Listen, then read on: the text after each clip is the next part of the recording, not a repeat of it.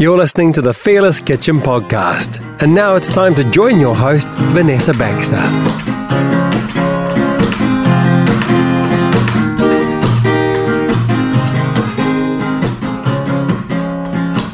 Good morning, fearless listeners, and welcome to the Fearless Kitchen podcast brought to you by worldpodcasts.com. Today, uh, we are going to play an interview which I conducted ages ago with um, gorgeous Lauren Parsons, who is a foodie, a wife, and a mum.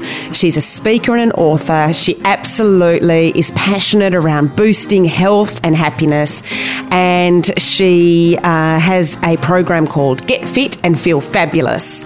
She is going to share all about that and her fantastic book, which is Real Food, Less Fuss. She is currently living in Ottawa, in Ontario, but I interviewed her here in Auckland before she went on that trip with her husband and her kids to settle there as an expat. And I have followed her on Facebook, and she is a really key and engaged member of our Fearless Kitchen private group on Facebook. And we have been watching her from here in New Zealand as she has become a bit of a TV star there on local TV. So, this is a really, really fantastic time for us to play this interview. She's been patiently waiting for us to put it on air, and it is now the right moment. So she can share it across Canada. We will share it around New Zealand and around the world. And I hope that you enjoy my great chat here with Lauren Parsons on the Fearless Kitchen podcast. I'll take what's good. Ooh, ooh, ooh, ooh, ooh, ooh, what's good? Lauren. Welcome to the studio. We're here at Podcast New Zealand, and it's so cool that you are in Auckland and able to come in.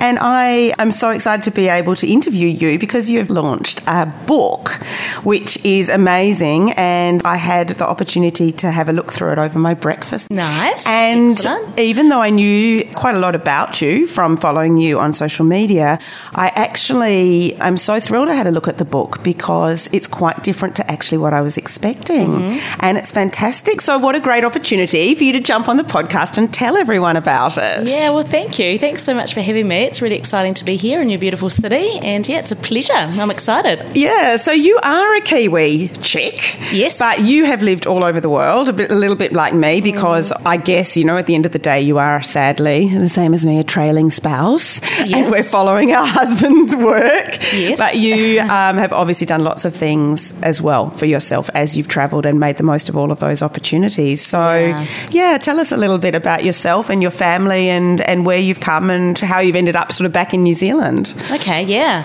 Yeah, so my husband is in the New Zealand military, and it's been a real privilege actually. We've got to travel. We met in Palmerston North, my hometown, and we've then gone to Christchurch, gone over to Paris, Paris to Waiouru, which was a bit of a change. Yep. So having our family there, then went from Waiouru to Palmerston North, Canberra, most recently, uh, and then down to Wellington. And our next posting is going to be to Canada, to Ottawa. So very excited about that.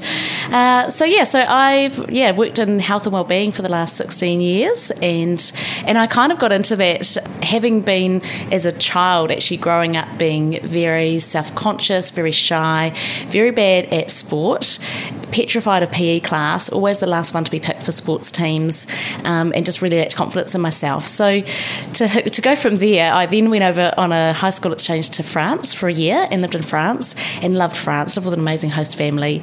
And, and actually, I really loved the French food, uh, but I loved the French food so much that I put on a whole lot of weight. And so, six months into my exchange, I just, I no longer fitted my clothes and I was just miserable. My skin was terrible. I had this gorgeous, very tall, amazing host mum, and I just was comparing myself to her and feeling pretty miserable. And then I started to notice that uh, everyone else around me, were eating the same so- sorts of foods as me, the same exact same food, even at the canteen school lunch, the way that people were eating was completely different. And uh, I started to adopt the French attitude to food and learn to eat mindfully and eat guilt free, and I lost all the weight and came back home feeling, yeah, better than ever, really. And then I went to university, and just like everyone else, I joined the gym just because everyone joins the gym. And I can remember still being quite intimidated physically and not being confident with myself and walking past the big auditorium or big gym hall where people were doing these exercises with these bars on their shoulders and sort of moving their hips down and standing up again. And I can remember literally thinking to myself, oh, I could never do that. And then one day someone invited me along to step aerobics class. And long story short, I, I went along and I actually enjoyed it, even though I didn't quite get all the moves. And I kept going. And when they said, if you want to become an instructor, come and see us afterwards. And so I put my hand up, and before I knew it, I was teaching classes and I had the rhythm and I could do it. Uh, so it was quite a transformation, really. So I kind of often share that story because I think it really helps people understand that my background wasn't having it all sussed. I didn't have it all figured out. But if little old me, little old Lauren Parsons from Palmerston North, New Zealand, can go from being this shy, uh, girl who was really lacked confidence in herself, going from being a glutton into someone who really wasn't confident physically, to now helping people boost their health and well-being, having helped thousands of people, having the privilege to have taught at the New Zealand College of Fitness, teaching anatomy and physiology, nutrition, and being able to speak at the National Fitness Conference.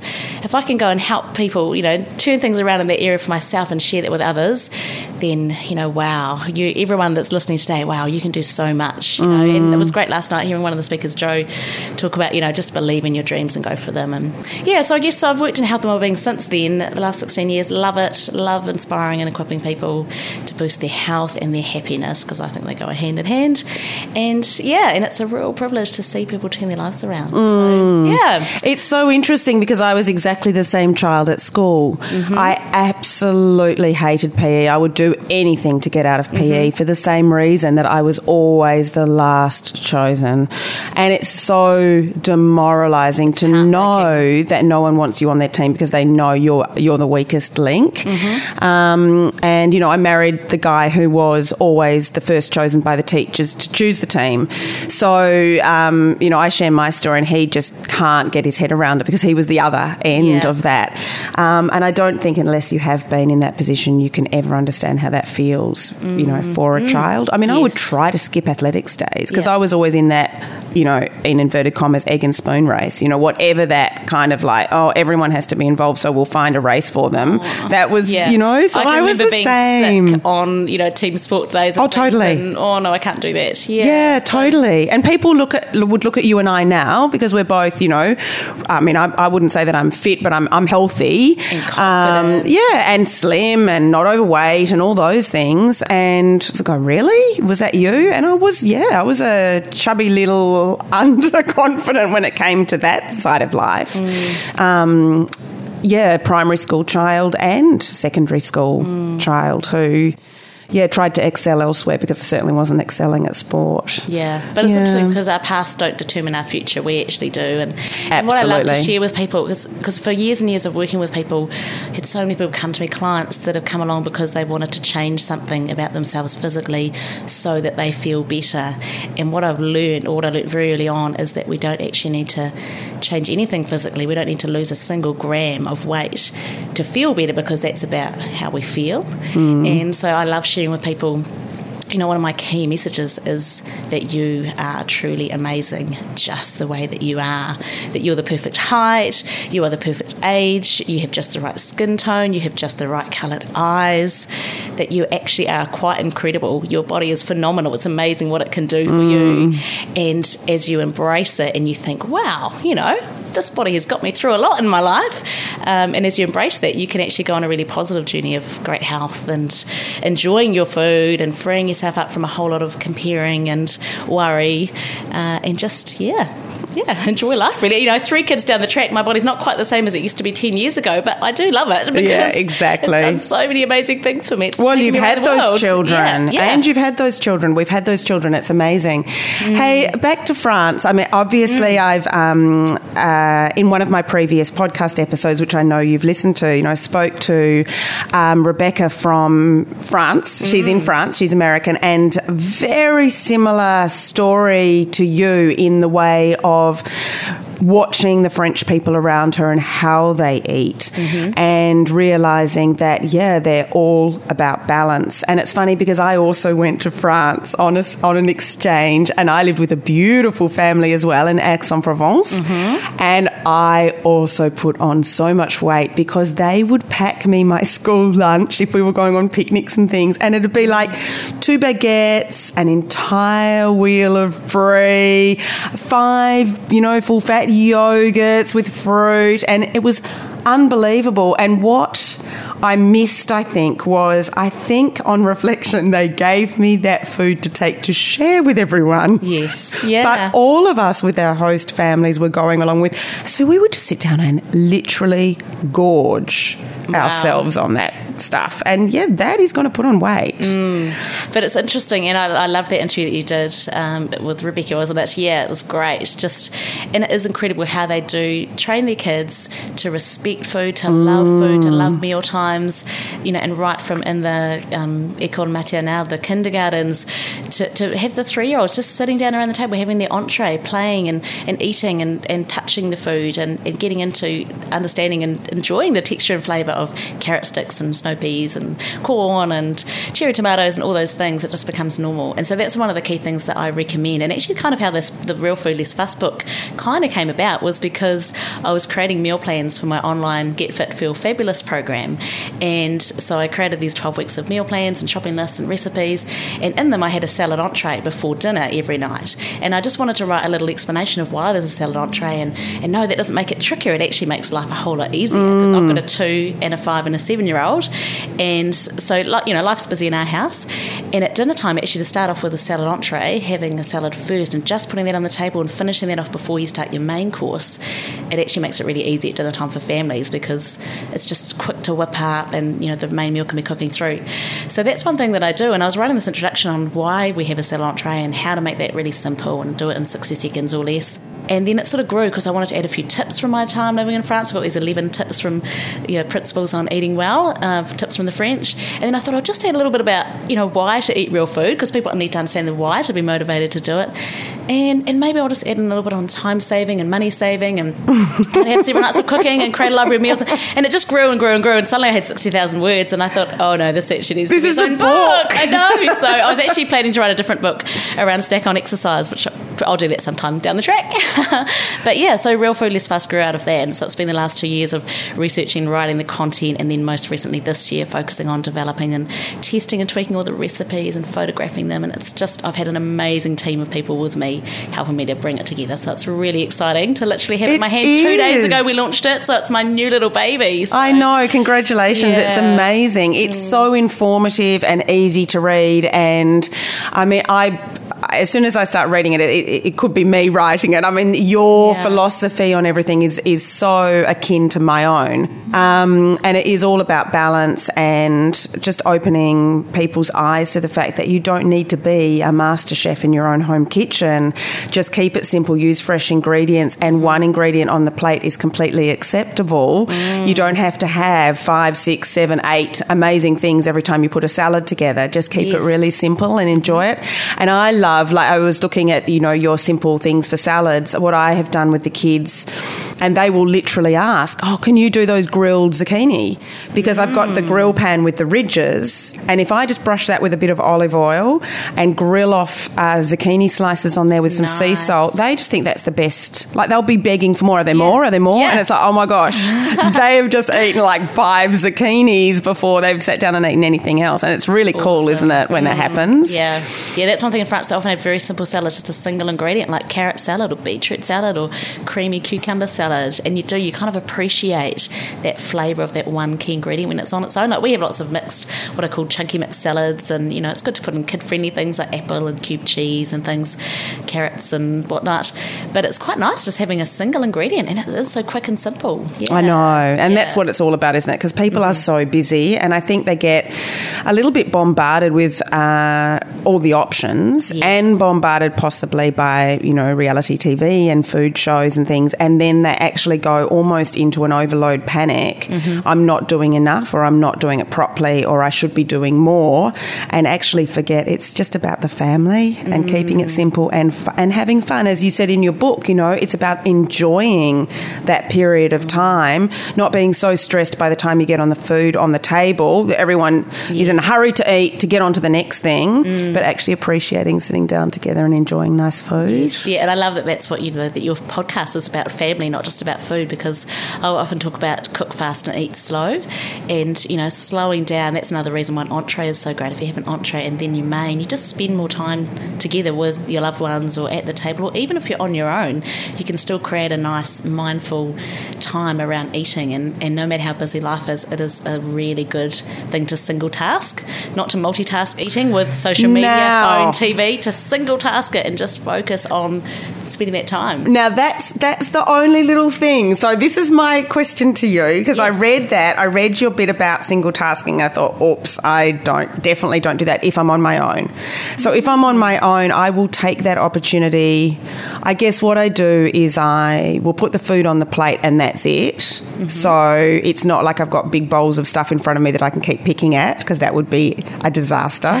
so I'll put on what I'm going to be happy to eat, but I will that would be my opportunity at lunchtime mm-hmm. to sit and read a food magazine or you know flick through the paper that I don't normally have time. So for me it's like a luxury to eat and be able to read at the mm-hmm. same time. Yeah. So I was like, "Oh, the single tasking, I kind of oh. get it. I hear what you're saying, but for me even in a cafe, like that is my kind of like my indulgence time to eat and read. Isn't it funny? Yeah, no, well, that's great. I mean, if that's your way of mindfully doing that, I think the key thing around the food side for me and why I say single tasking is it's really just about eating mindfully. So actually Mm. looking at your food, thinking about the textures and the flavors of your food. Now, some people will say true 20 times, but that just kind of sounds Horrible. disgusting, really. Yeah. Yeah. so rather than that, I often, uh, you know, encourage people just to savor the food and imagine that you're a master chef and you're doing that challenge where you've got to identify the 20 ingredients. You know, actually think about what are the herbs and spices you can taste. So you probably find, you probably innately do this, that as you're reading through the magazine, you're also focusing on the food. Just maybe be mindful the next time you do it and see how you find it because it's not necessarily you, you can't do anything else. Uh, but I, I, often people I know will sit at their desk um, or watch TV or eat in the car or eat standing up or eat on the run. And so it's just having what I call sort of helpful rules for yourself. Like a helpful rule for yourself might be I'm a person who always sits down to eat. So even if it's a snack, just pop it on a plate and sit down and just enjoy it. Because if you're sitting there reading a book and eating some chocolate, it's like you turn a few pages and you may not even register that you've had the chocolate and you sort of feel like you want some more. Hmm. Whereas if you just focus on looking at it, tasting it, smelling it, enjoying it, savouring it, guilt free, You're not sort of trying to inhale it as fast as you can, You're actually really just slowing down and really enjoying it, you feel a lot more satisfied from it. So, yeah. I think that so. I think that um, slow speed is really important as well, isn't it, for children? Because what I find with the boys is they're so ravenous sometimes, and they eat really quickly because they're just so hungry after sport or they've come home from school late, and then they ask immediately, "I'm still hungry. What else can you give me?" Mm-hmm. And if I, I could just keep feeding them and feeding them and feeding them, and I think in the end they'd just say they've got a tummy ache, mm-hmm. which would not be surprising. Mm-hmm. Um, the other thing is now I say just wait, which I Yes, notice just is one of your words as Yes. well. Just wait because dinner is actually coming, and often um, after school I'll give them a snack that could be a portion of the dinner. So that Mm. entree is often almost their after school snack. Mm, then I'll say, just wait Yeah. because I am actually preparing dinner. And if you eat something else now, you're not going to feel like that. And I've put a lot of thought and effort into that. And they. They'll kind of moan and groan for a bit and then just get on with what their homework Yeah. or whatever they're doing. And then they'll come and they'll eat the dinner happily. Yeah. And their tummies take that time to register that they have actually put They some do. food in Yeah. there. It does take 20 minutes for that satiety centre in the brain to register you've eaten. Mm. And this just reminds me of another thing that we, you know, we often in New Zealand even say bon appetit, which we kind of just think means enjoy your meal. But actually, bon appetit translates to have a good appetite. And so if you think about it, if you don't eat a whole lot prior to a meal and you build up your appetite, you actually have hunger, that's actually a really good thing. So that when you sit down, you enjoy that meal so much more because you're actually hungry and ready for it. And so the French are really good at eating a meal to satisfy their appetite and then not eating again, not snacking mindlessly between meals, but then eating well at the next meal because they've got that good appetite again. So, you know, if you're already a little bit half full, you sort of don't really enjoy your meal as much as when you've got your bon appetit. What has happened, do you think, I wonder, in Australia and New Zealand? And I don't know if it's the same elsewhere, but it definitely is in Australia and New Zealand. With us as parents, and I mean, my boys are older now, so I do it less, but I definitely did this when they were younger, having an array of snacks in the car, you know, so that if I pick them up from one thing, it would be like, you know, they'd be like, I'm hungry. And then there's, you know, hand over the sliced apple, hand over the raisins, hand over the crackers, hand over the rice crackers. And it would be a continuous thing. And I wonder. Yeah, I wonder where that's come from, whether it's us trying to make sure they don't grizzle in the car, so keep feeding them in hope that they won't grizzle, or just us getting into a really bad snacking habit as an adult. Like we all sort of snack and eat on the run, and it has become, you know, prolific our society with uh, snack and fast and quick food and packaged food as our snacks. So then it's just sort of become a mentality, and so then we as adults are giving it to our kids. Yeah, Because yeah, it is different, isn't it, is from what you're saying? When we, because I went back for my, my host family, my brother invited me over to be bridesmaid at his wedding, which was amazing. So we travelled over with my 18 month old and three year old at the time, and it was a real lesson in uh, new parenting techniques because we went from, yeah, that mentality of being in New Zealand, have breakfast, a couple of hours later, have some morning tea, a couple of hours later, have some lunch, a couple of hours later, have afternoon tea, have dinner at 5.30. We went to France where the routine is breakfast, nothing until lunchtime, and then quite a complex meal at lunchtime, as in several courses, which our kids weren't really used to that, and then nothing until actually kids do have an afternoon tea. They have what they call le quatre which is the four o'clock, and if it's three o'clock and your kids are grizzling, guess what? They get that very famous French parenting word, which is attends, which is wait, which is a really key thing that actually from a very young age, children learn how to wait and how to realise it's okay to be hungry. And actually, cravings tend to only last for two to seven minutes, anyhow, psychologists have shown us. So, yeah, learning that it's okay to be hungry and we can get through that. And it is not to be totally ravenous, but it is good to have a hunger before each meal. And it's good to learn to be able to go for periods without food and then to actually sit down and honour the, the process of eating and then go for a period without food. It's good for your digestion. It's just, yeah, lots of levels it is. And we found it really challenging when we're traveling around France, yeah, to, to just get our kids into these French routines and rhythms. And I'd sort of be trying to sneak them morning tea at 10 o'clock because they were getting a bit grouchy. And then my host mum would see and she'd be like, they're not going to eat their lunch well because you've just given them food. And I'm sort of like, oh gosh, you know. But actually, it just took us a while to get used to. And also not having dinner till 7 o'clock. Mm. French children also get used to sitting through aperitif and, you know, long extended dinner parties and things like that. And in New Zealand, we're typically like, oh, let's feed the kids early, let's keep them happy. It's all about working around them. And there is merit to that, and that's great, you know, because it does mean that your dinner party might go a whole lot smoother. But at the same time, it is it is incredible, really, if you can train your children also to learn to wait. And that whole idea of instant gratification versus being able to have the ability to wait is a great life skill to actually have when you really think about that. So, yeah, I, I, yeah, there's an article I wrote on Little Treasures magazine on our trip to France and, and with the girls. I'll, I'll send you the link for it because I do explain that and all the things that I learned that were just so different in the parenting styles, especially around food. It was incredible.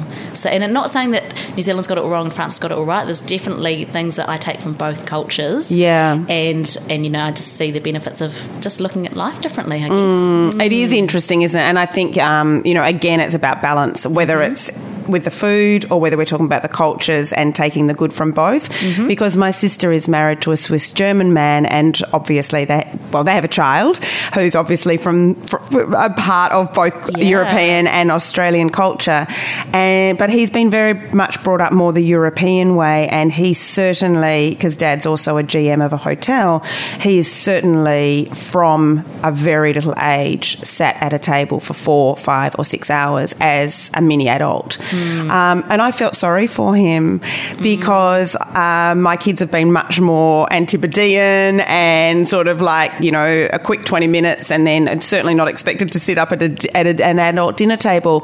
It's funny though because now they're all very capable of doing it, and it isn't that I haven't encouraged my kids to sit, but I didn't expect it at three and four and five years of age. Yeah. So I kind of have always felt a bit sad that my nephews had to sort of do that from such a Wow. Little tiny age and sort of miss some of those, you know, cheeky moments where he could just be be little. But you know, it hasn't adversely affected him, but nor has it adversely affected mine to sort of not push that quite so much. But I know that um, my two were a little frowned upon for their table manners when they were three and four and Yeah. five. Yeah, they they were a little bit. Uh, naughty or cheeky at the table. They certainly weren't the perfect European child. So yeah, and I think yeah, it's you've got to have flexibility and and do what works for your family and what works for the setting that you're in. And Yeah. kids do need to play. And actually, we learn so much from kids. I'm always astounded by children. You know, the way that they the way they eat. Actually, they know to slow down naturally as they start getting towards being full. Um, the way that they laugh, the way that they play, the way that they move, the way that children breathe. We as adults, we've got a lot we can actually learn from kids. So because we get very conditioned, unfortunately, um, and then try to condition them, I guess. So, wh- how old are your children? So I've got three girls. They're Yes. two and five and seven. And do they jump in the kitchen and give you a hand sometimes? do you get they them in do. there? Yeah. they do. Yeah, they, they love cooking. They do a lot of sort of baking with me. Um, they love turning on the blender and all those sort of things, adding the ingredients. And they're getting more and more into making up salads and you know using knife skills and things like that. You know, from the age of five, you can get your kids in there, especially with something like chopping up mushrooms or softer vegetables. They really love going and picking herbs from the garden. You know, even if you don't have very much space, just growing some herbs in some pots or a small garden is a great way. And I remember growing up as a child having a metre square patch of dad's garden that was mine and, and some for my brothers as well. And so we'd feel so proud as kids eating our peas or, you know, this is Michael's corn we're eating tonight. So it's a great way to in, encourage your children to have that appreciation of food where it comes from. They're so much more keen to eat it when they've picked it, you know. Oh, totally, And yeah. even when they get to add it, you know, things like we love having things like um, salad tacos. So just like making a beef bolognese, and I put lots of vegetables and lentils in there, and then serve that with salad leaves as the base. And my kids love that because they get to choose what they're putting on it, so they have control. So it's like, oh yeah, I'll have a bit of, oh yeah, I'll try some cucumber, and you know, oh I'm even going to try some chili, or you know, just to get them to try things out. So yeah, if you've got parents listening in yeah, the, the best thing you can do to encourage that love of food with your children is just to experiment, get them experimenting, getting them involved in making things, and yeah, just make it a positive experience as much as you can. How about when you were a child? Who did the cooking in your family? My mum, my mum has pretty much always cooked dinner, and it's always on the table at six o'clock, and it's one of those things that I love. It's just something you can always rely on when you go to mum and dad's. Uh, I do remember as a child one week when mum was away, and I think we had beer battered fish every single night that my dad cooked. Oh, it's like his one, you know, especially. But dad is a great barbecuer, and he likes cooking mussels. Uh, yeah, and my my family, my dad's also a very great hunter, so I grew up having a lot of pheasant, goose, venison, duck. Uh, mum does a beautiful duck duck breast, like a cassoulet, it's kind of a bean and bacon yum. and duck breast sort of stew. So she's actually very talented at being able to cook all these sort of. I remember once as a, as a university student, I cooked. Um, I did a goose stroganoff for my flatmate because we all took one night a week to um, cook dinner, and I remember all these people coming up to me at uni saying, "You cooked goose." so yeah, so yeah, quite quite varied, but it was very yeah, kind of mum. I guess quite traditional. Mum does a lot of the cooking. Dad's the hunter gatherer in my family. Did you grow up on a farm? No, we were in the, in Palmerston North Oh, you were in- town. in a yeah, town. My dad's a vet. He's a vet lecturer at Massey, and um, yeah, so he yeah, and he loves living off the land. He he grew up off a farm, and my husband came off the farm. Yeah. Okay. Yeah, wow. So, with regards to niching down with food, what's your sort of philosophy? What's your, you know, with these trends and fads, as I Mm-hmm. kind of tend to call them and then try not to call them because Mm-hmm. I don't want to offend people. Um, but I've been around for quite a few years, Yes. so I've seen quite a few of them. Um, and, you know, in my past, I've had my own issues. You know, I had anorexia for a while and, you know, I had to come out the other side of that and cope Mm-hmm. with that. And I very much for myself try now not to be obsessed by Mm-hmm. Yes. diets or fads, uh, you know, whatever you want to call them, because I found that for me that led to an incredibly unhealthy period of my life, the most unhealthy period of my life. And by being just relaxed about eating what I'm enjoying eating when I'm enjoying eating it and being completely balanced about it.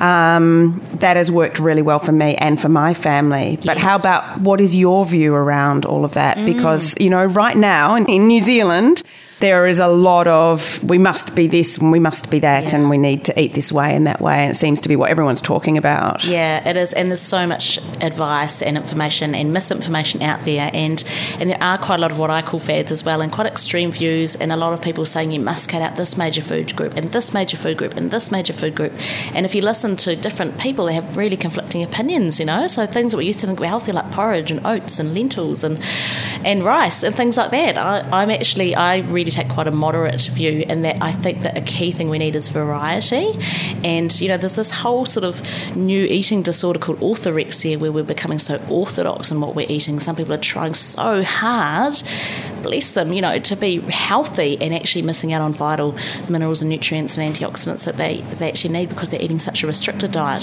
So you know, obviously we've gone from having this era, uh, which started way back in the 60s, of let's eat more low-fat food. The first two words being "eat more." That was the the nutritional guidelines that brought out in the states. So eat more low-fat food was kind of the catch cry, and so that's what we've been doing, and we've been getting sicker and bigger and more unhealthy, and diabetes is on the rise, and it's just heartbreaking. And now we're seeing this shift away from let's be scared of fat to now we've got this huge fear around sugar, which yes, it's great for us to cut down our processed and refined sugars that we're eating, but I feel like it's also the pendulum swung too far. We're getting to the point of people being scared of having fruit. We're getting to the point of people just yeah, just being really extremist. And I think we need to come back to a balanced medium where we just focus on eating more real food. Mm. And so that's you know, and there's different ways to define that, but I see real food as being as close as possible to something that's come out of the ground, off the tree, and as close to its natural form as possible. And if we can eat that for 80, 90% of what we eat, and then when we have our, our treats or our food that just feeds our soul, that perhaps isn't as nutritionally beneficial for us, we can eat it guilt free because the majority of what we're mm. eating, we're getting in our salad every day, we're drinking loads of water, we can just enjoy it guilt free, we can slow down and, and really keep it in balance. And yeah, the psychology side of it is really the biggest thing that I've helped my clients with over the years, I guess, is things like how to overcome cravings and how to deal with that emotional relationship that we sometimes have with food and how to shift to a positive place. So that's something I mm. cover a lot in that- As you said, it's not just a cookbook, the book, it's the, there's a few recipes at the back, well, there's quite a few, but the whole front half, as you would have seen, is all around that psychology of how to eat. Because honestly, if we can actually eat mindfully, and just focus on having real food, even most of the time, everything else takes care of itself because as you eat more mindfully, you also start to notice the quality of your food. So you'll want to eat better food as well. And yeah, I think the biggest challenge that people face though is that life is really busy and, you know, it's like, how do I fit it in? How do I afford it? Sometimes people think healthy mm. food is going to be more expensive. And I would say actually it can be so much more affordable. Like even if you, even if you buy takeout, even once a week, if you could um, avoid that, which I think the average family probably spends maybe forty dollars to get takeaways for one night. You know, you could actually save that uh, every single week by what I recommend is so twice a week, quadruple batch cook your dinner. So cook a dinner for four, cook something that you can easily cook up in bulk, and then freeze three meals. The key is to freeze them and not put them on the table and then sort of serve it up. So set them aside first, freeze them, and create yourself a library of meals in your freezer so that you've got that there. So you can actually just cook two nights a week and have all the other nights off cooking. Which, if you're like me and you're the chief food provider in your house, is like heaven. You're like, oh, two nights a week sounds amazing. So just cook twice a week, quadruple batch cook, create a library of meals in your freezer, and the other nights just defrost different meals. And so that's literally what I do in my home. We I make a fresh salad every night, and that's something I explain in the book is just how to throw one together in a few seconds and have a vinaigrette in a jar to make it taste amazing, and then defrost something you've already pre-prepared. It's going to hugely help you with your budget and hugely help you on time. So that's my that's my niche, I guess, and what's a little bit unique about what I do is I look at how do we practically make it simple and easy for everyday people to just get more real food in, and, and how show them where to start because it's so Mm, that's confusing. fantastic. Yeah, it is know where to start. confusing, and I think it's fantastic. And I mean, I I loved your tip there, and I think for listeners, that is such a good tip that you just said, Lauren. Don't put all the food on the table. Yeah. Put it away first, because um, bless my husband, he loves his food, and he they'll all eat, everyone will eat, and then. He will get up and disappear into the kitchen. I'm like, oh no, oh no, oh gosh, he's gone to help himself from the pots. There's something Yeah. he's really liked and he's gone in to quietly help himself to some more. So now I actually do exactly what you've just described, which I think is awesome for whoever the food provider is in the home.